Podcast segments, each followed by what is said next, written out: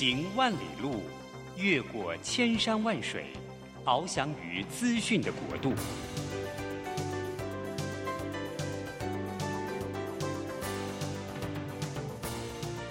以全方位的视野，飞向更高更远的目标。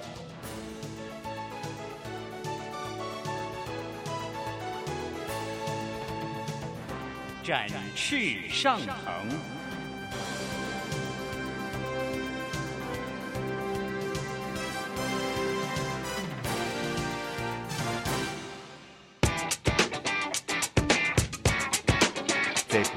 变的时代中，让我们学习用新思维、新眼光，掌握新趋势，给自己一个看得见的未来。欢迎收听《魅力学习，看见未来》，李文娟主持。让我们一同纵览资讯潮流，掌握最新的趋势观察与生活情报。听众朋友早安，欢迎准时锁定《魅力学习看见未来》节目，我是主持人文娟。今天非常开心哦，文娟请到一个老同事哈，真的是非常非常久不见的老同事。但是说很久不见呢，其实我又常常看见他，因为呢，我常常做捷运啊，在那个出口呢，那个很大的荧幕上面呢，就会看到一个大美女的这个影片在这个上面。我们欢迎哦，就是呃文娟之前的老同事詹怡轩小姐，但是大家呢现在都叫她叫做詹哥，好，詹哥早安。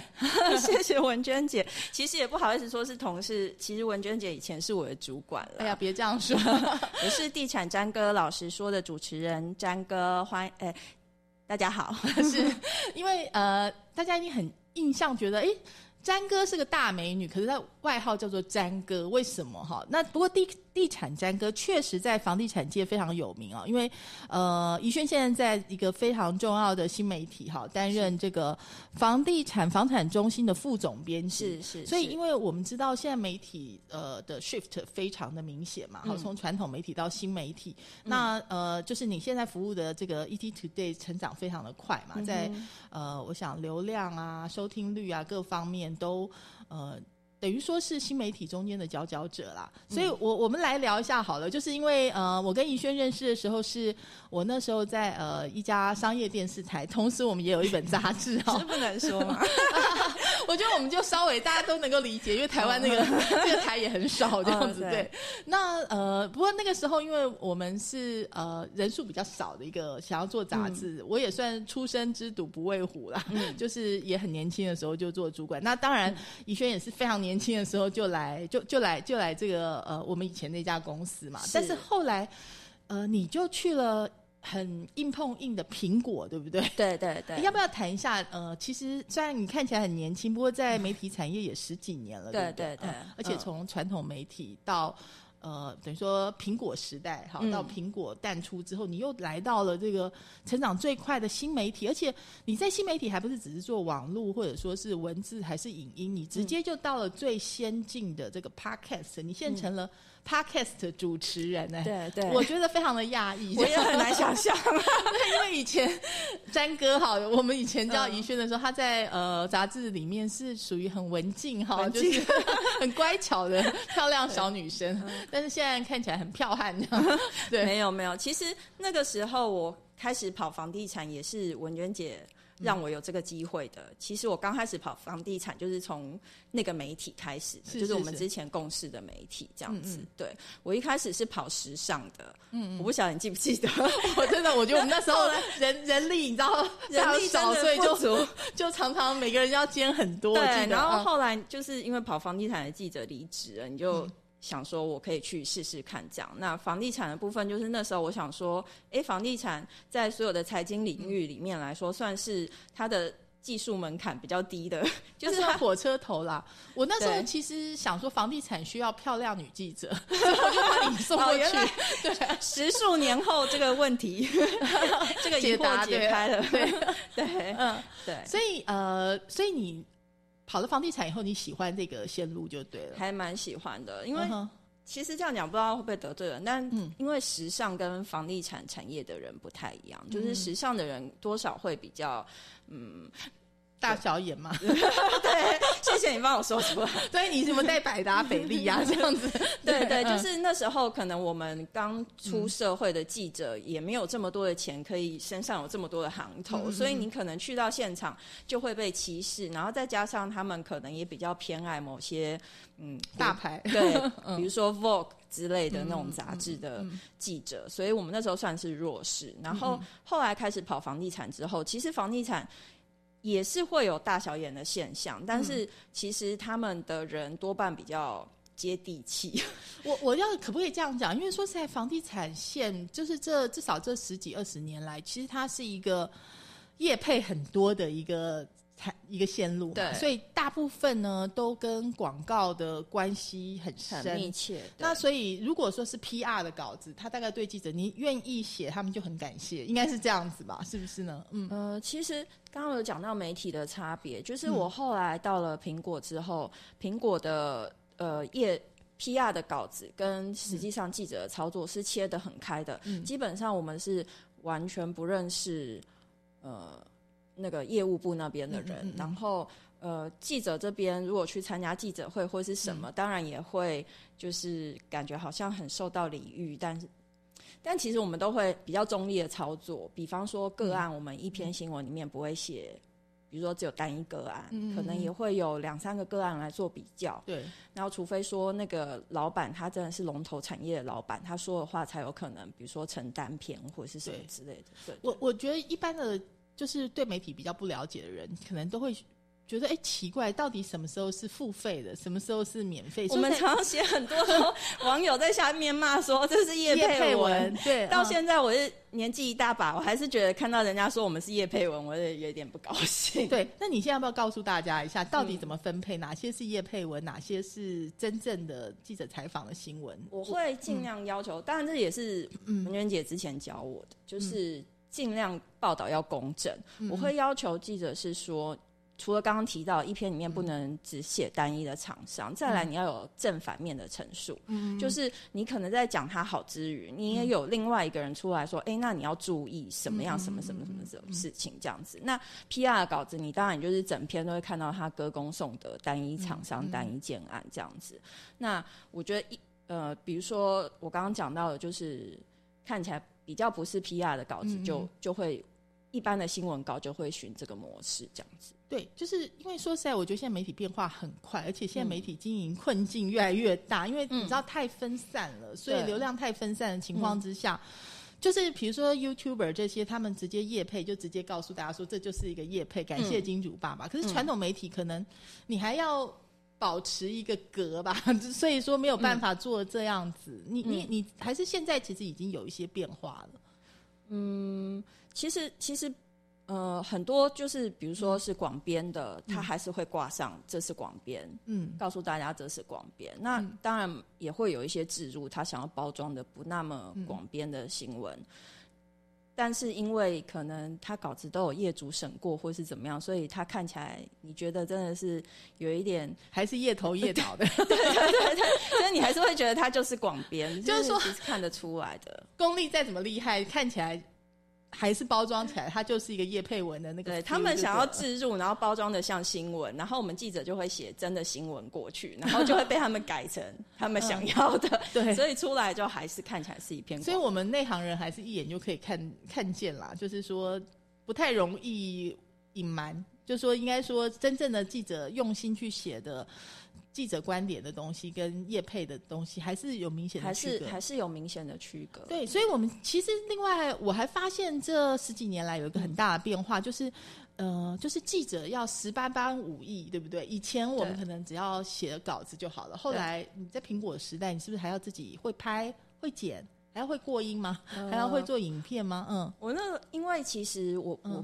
就像文娟姐讲的，就是我之前好像很文静，但其实也不是很文静。我私底下聊天是 OK 啦，但是因为我不太喜欢，就是比如说抛头露面的讲话啊，或者是什么什么之类，所以我那时候才会选文字的工作。嗯，我还记得那时候新闻系它就会区分，比如说广播组啊、电子报组啊，或者是平面组这样子。嗯嗯。那我那时候就选了电子报，那后来出来也都是写文字为主。那一开始我们在那个传统媒体的周刊的时候，也都是写文字，我们也有搭配的摄影，就是我们也不用说。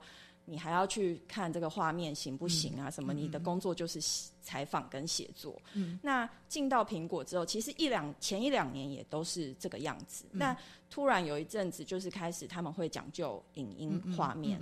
那当然还是有摄影记者会跟着你一起去，但是你要去构思那个，就你要填单嘛，对不对？就是对那个记者，那个摄影记者他通常有好几趴，对不对？就是好几趴，然后他他到你这边的时候，你就要告诉他说你要拍什么，对不对？不然那大哥也会很火大吧？对对，你要告诉他你要什么画面，因为比如说假设是一场记者会好了，那可能长官致辞真的很 low low 的，那你。没有告诉他说你要哪一段，你要这个长官讲的哪一些话，或者是你想要那个画哪一些画面，工地的哪一些画面，或者是看屋的什么画面，你没有讲好的话，那摄影大哥其实也是蛮容易火大的一群人，因为他们很忙啊，也不能怪他们。对啊，然后装备又很重，然后夏天这样的话，对啊，然后就是画面的概念你就要有。那后来慢慢的有抓重点，就是说你好比说他那个。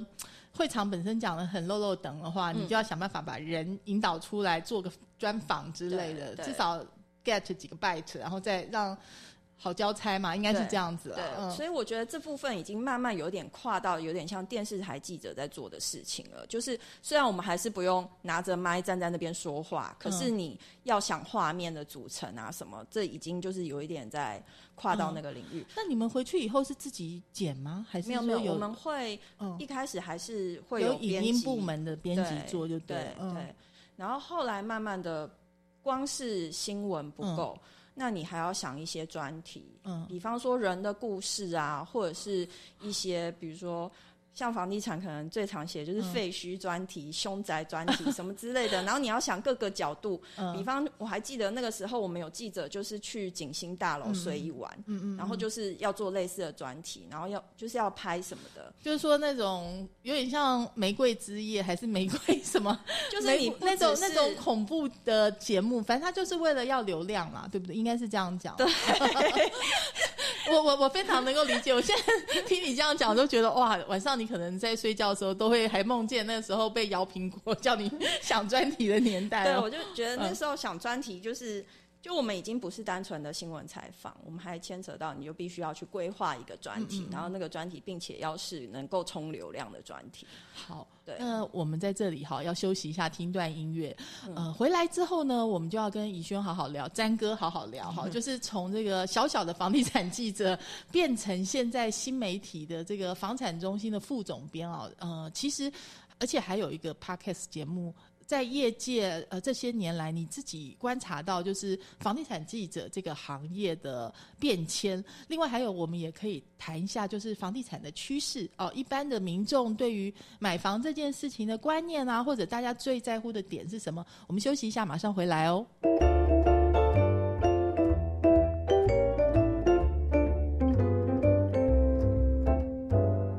Every time you're near a rose. Aren't you glad you've got a nose? And if the dawn is fresh with dew, aren't you glad you're you? When a aren't you glad you've got two ears? And if your heart is singing too, aren't you glad you're you? You can see a summer sky or touch a friendly hand, or taste an apple pie. Pardon the grammar, but ain't life grand? And when you wake up each morn, You got the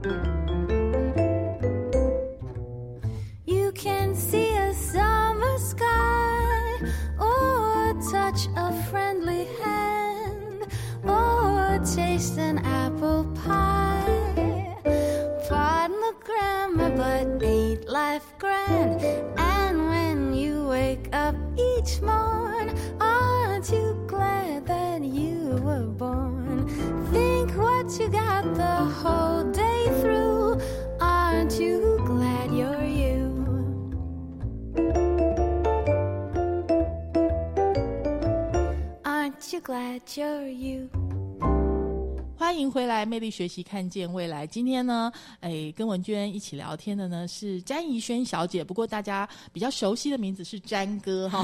如果你呃对房地产新闻呃大概很有兴趣的话，应该就有听过这个名字，而且也可能可能听过他主持的节目。呃，我还是叫你怡萱了哈，比较习惯。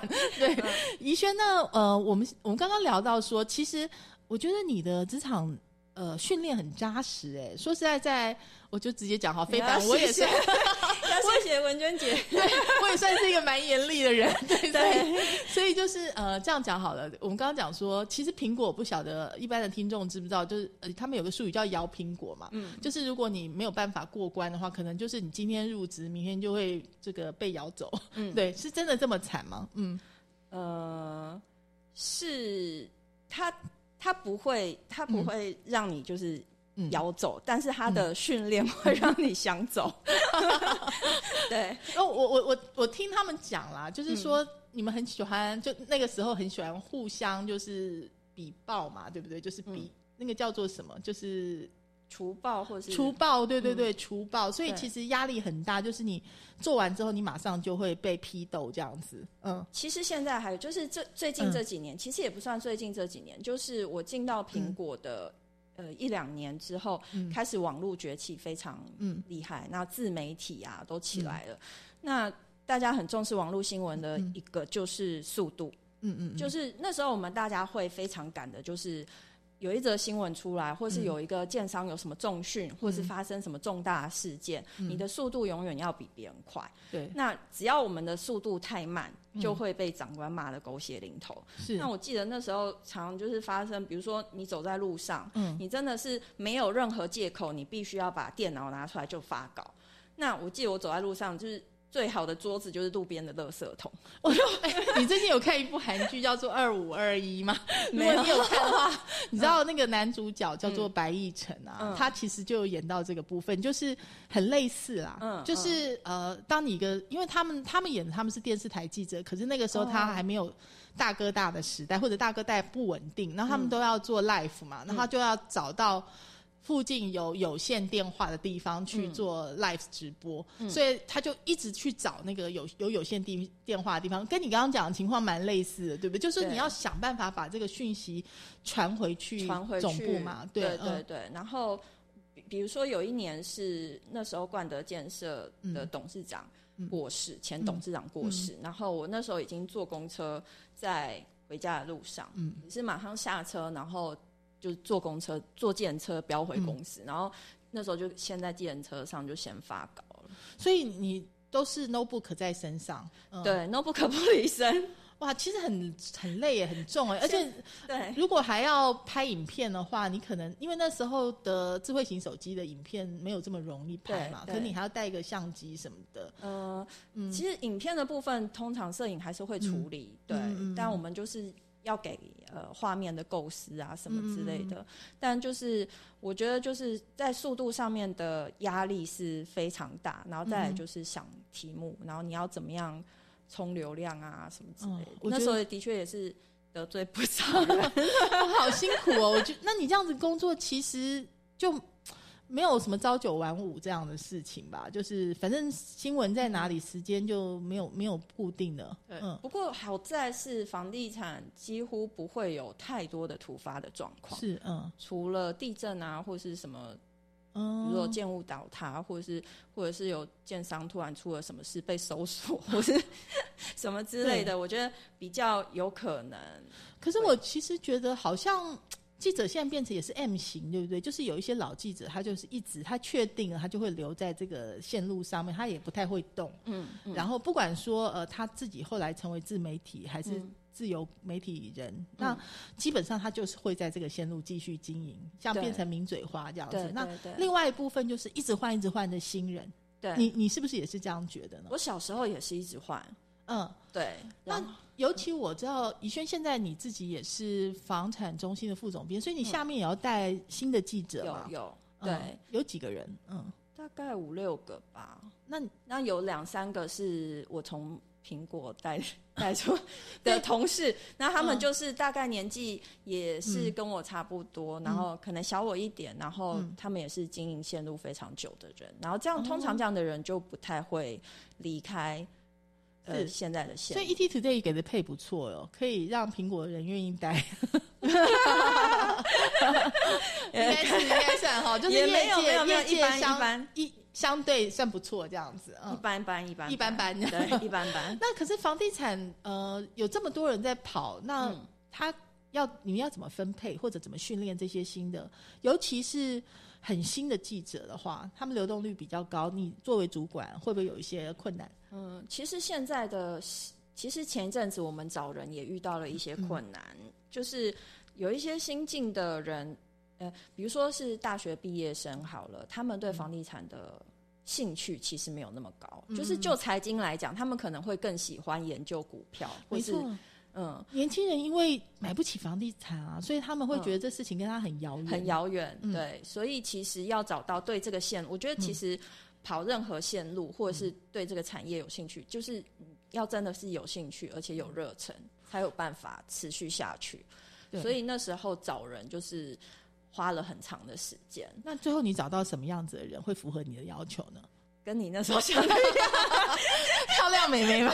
漂亮美眉，也没有啦，但有一些就是呃，嗯有一些学生刚毕业的，他们就真的对这个产业是真的有兴趣，那真的蛮难找的、啊，就万中选一这样子。对，我觉得这样子就能够体会啦。那、嗯呃，因为现在我们知道 podcast 一个是相对年轻的一个媒介嘛，对，可是房地产又是比较有资产的人，又是比可能中中年以上的人，对，那你怎么去呃平衡？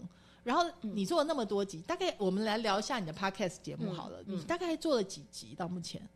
我我已经忘了做了几集，但每个礼拜都有，已经做了一年半了吧。哦，那也那也快一百前年集了。前年十月嗯开始，那也快一百集了，算起来，嗯，应该是，因为我们有分季度啦，所以就没有去精算它。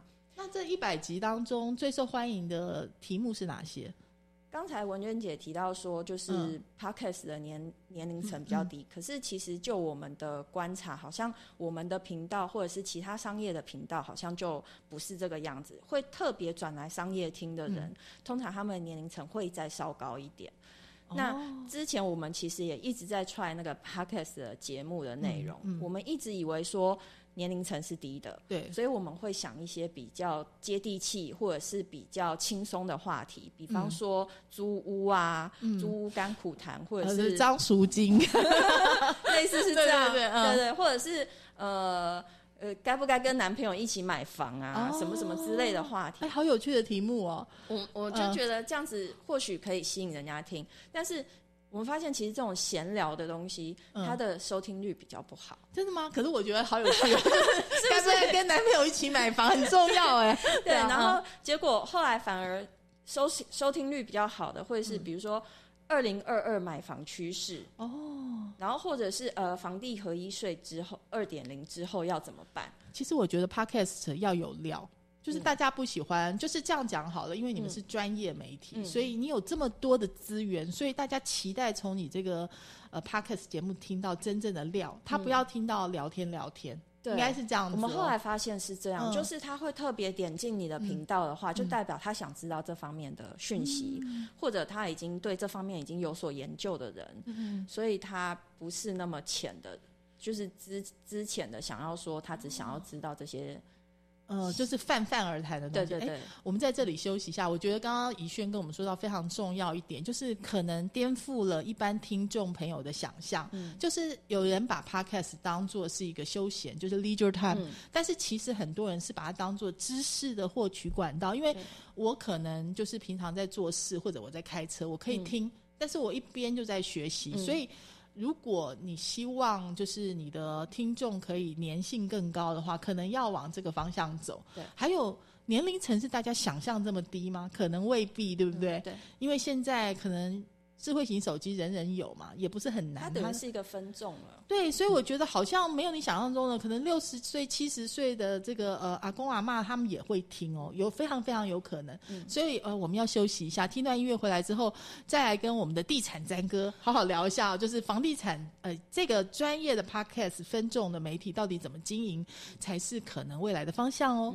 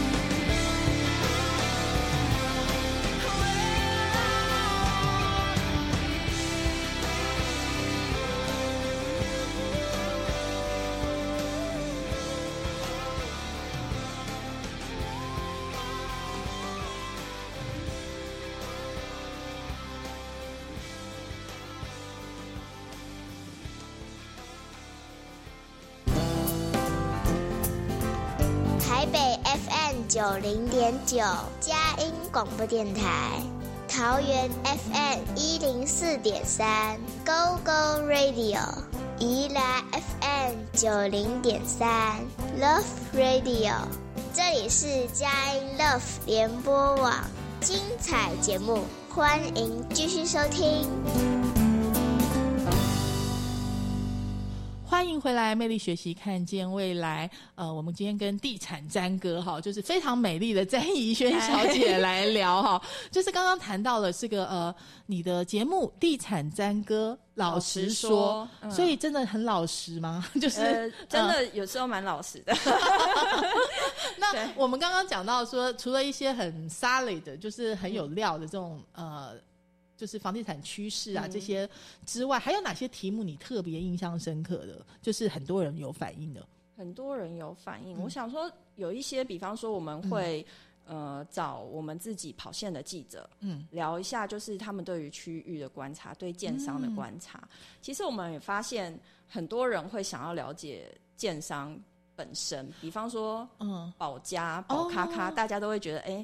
这这家建商就是好像负评很多，但是我们聊他的一些故事的时候，其实那一集也是蛮多人收听的。对，因为我知道财经杂志就有做这个题目嘛，就是因为大家以前都会觉得说，哎，这个资本额很大的这个建商啊，代表说他应该盖的房子是比较有保障，但是因为就是你说保咔咔嘛，哈，保家它的问题是在于说，它其实已经比较像一个投资公司，就是他把这个每一个专案当做快速的要 turnover rate 很快。对，所以也因此，它有一些品质的，就是争议。争议。那你这一集你提出了哪些新的点？因为我觉得，呃，最近媒体有一个趋势，就是很多呃，就是过去写平面的记者哈，他们可能变成也要经营 podcast，所以他有很多的秘辛在 podcast 当中 要来聊天聊出来。你们也是走一样的方向，对吗？差不多啦，但不能每一集都聊秘辛，这样可能找不到干爹，而且要小心会不会有人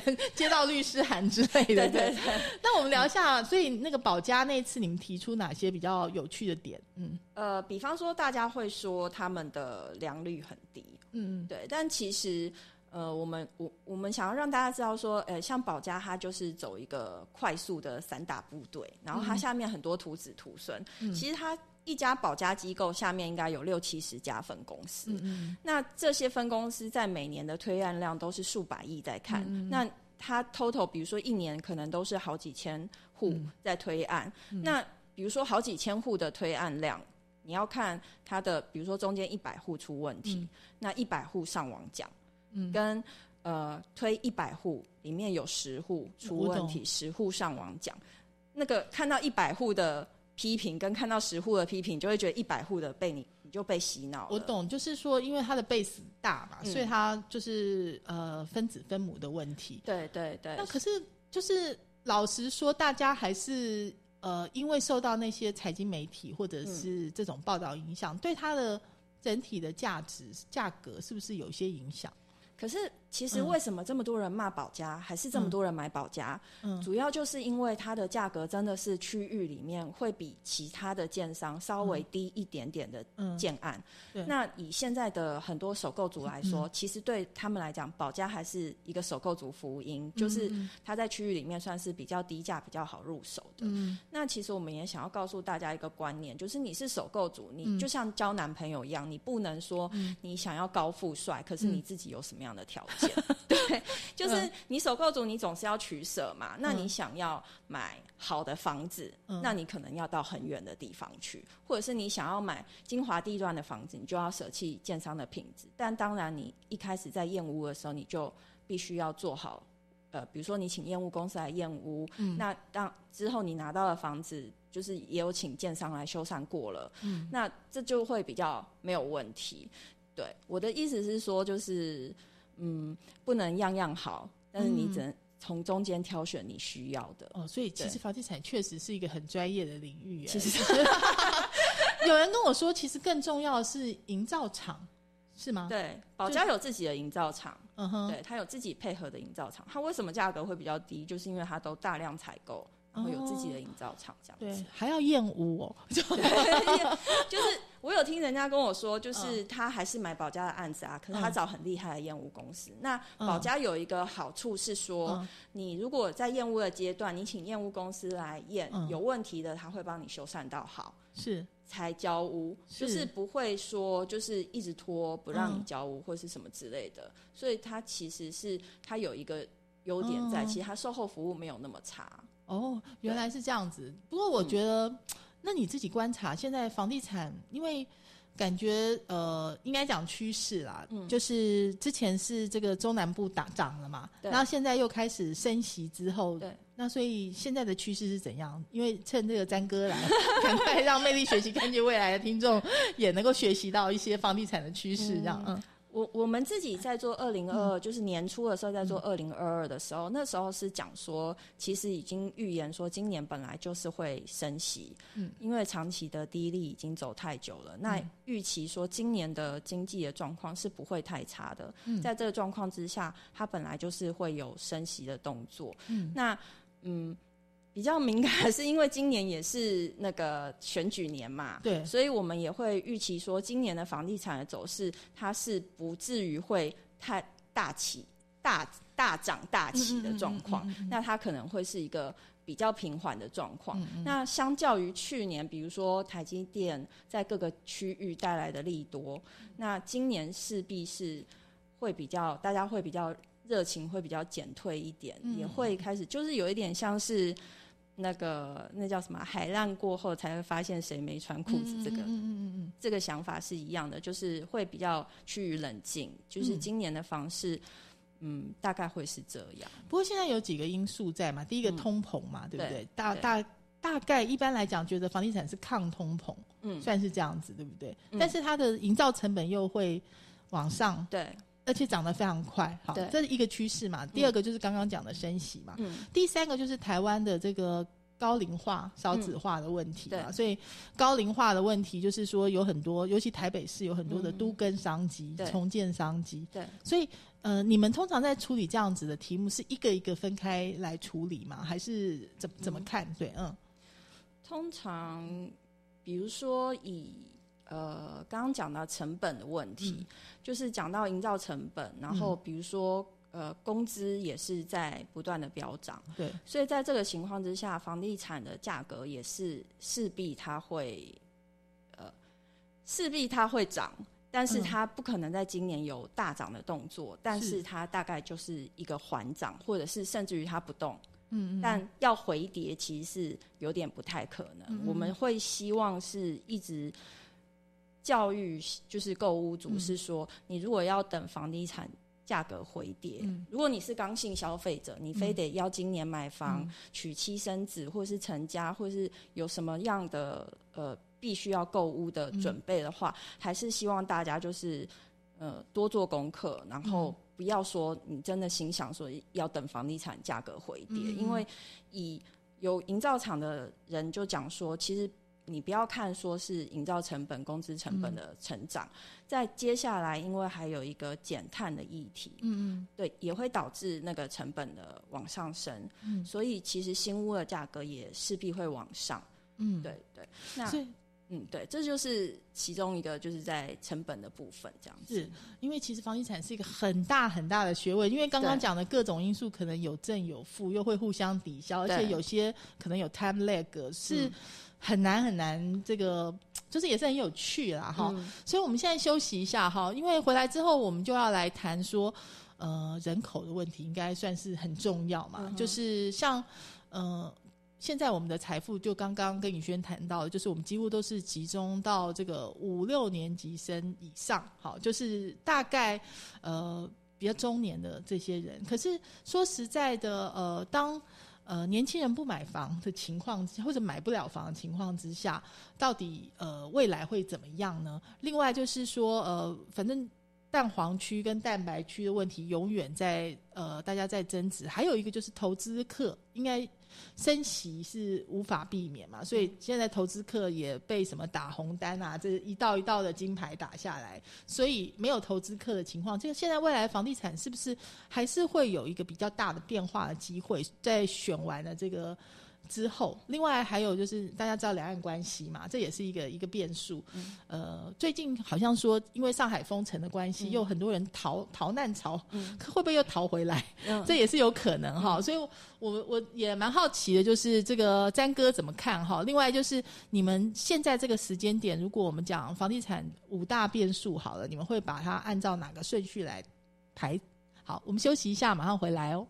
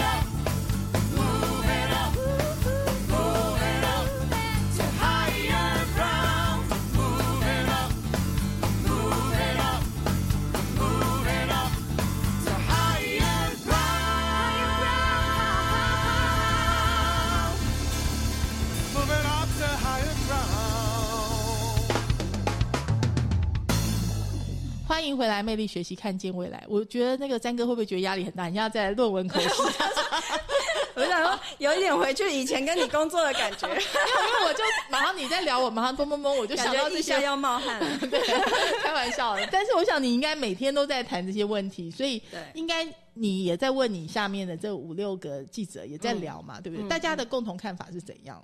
哎、还有你自己觉得你看的准不准？就是会不会看反了这种情况？因为有的时候我是水瓶座嘛，有的时候我觉得我看的很准，但是有时候我会看的太早。嗯然后，就是你进进场那个点太早了一点。嗯哼嗯你你自己觉得呢？嗯我觉得看整体的趋势，其实从我入行以来一直到现在，其实它都是呈现一个上涨的趋势。嗯那交易量的话，可能会因为每一个年度它可能发生的意外的状况不一样，可能会多，可能会少，但是整体的房价的趋势它都还是往上的趋势。我讲这句话应该会被网友骂，但是我觉得 你的十几年加我的二十年，就是加我之前的，我觉得对。确实是这样。你知道文娟姐之前跑过房地产，就是我在当记者的时候，嗯，那个时候到现在，就是我们基本上它就是一个继续在成成长的趋势啊。对，对但是网友是很很不爽这样的说法，是，对、嗯网友不高兴，会觉得我我现在讲这句话应该又被植入。对对。那可是这是事实啊，从数据上反映出来也是如此。对，嗯房价是一直在往上的。那嗯现在为什么大家会鼓吹有刚性需求的人买房？主要是因为它还是在一个低利的嗯时代。那就是我有听我，也不需要等到专家跟我讲，就是我有听我爸妈常跟我讲说，因为他们那时候买一间房是要背十几趴的房贷。对，不过因为你知道，房地产后来就是投资客真的是兴风作浪对。那现在这个，就像你刚刚讲，海水退潮了，确实投资客已经退潮了，对不对？现在就是回到有刚性需求的人买吗？嗯哼，其实呃，嗯投资投资这个行为有分成投机跟投资。嗯那我相信政府这几年在打的绝对是投机客。嗯那这样子的投机客，比如说他在暗场里面组团买房啊，或者是排队买屋啊，什么这些现象，的确是造成政府的注意，嗯才会出重手打房嘛。现在房地产的呃，政府在打的对象主主要是还是投机客为主。那这样子的投机客，当时的确造成市场的一些混乱。比方说，他们会去排队买房，或者是纠团买房。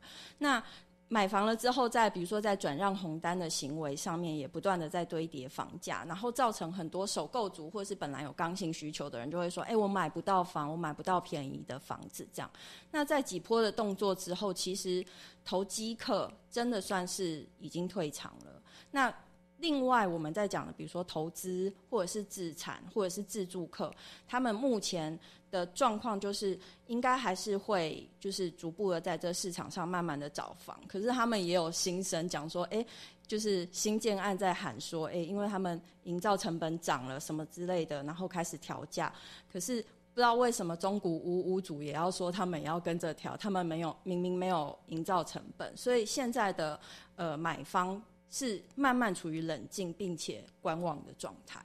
但是可能最后还是会让这个房地产真正的价值呈现，对不对？